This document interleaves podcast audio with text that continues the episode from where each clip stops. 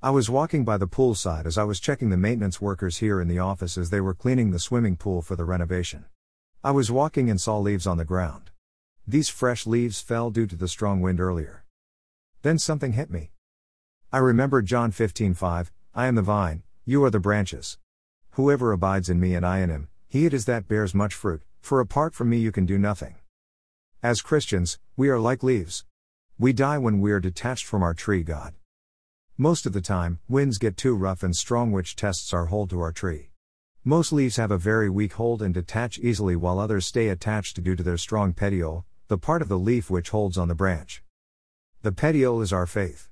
We need to have a strong faith so that we may not be brought down and blown away by the wind, no matter how strong it would be.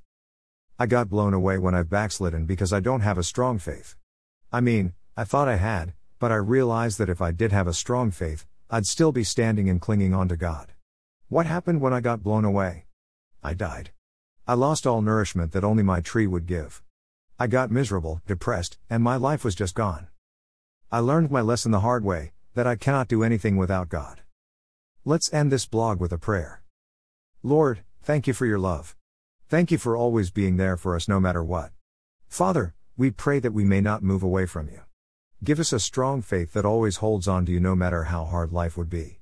Let us always seek you not only through easy times but also on hard times. Amen. Winds may blow and typhoons may come.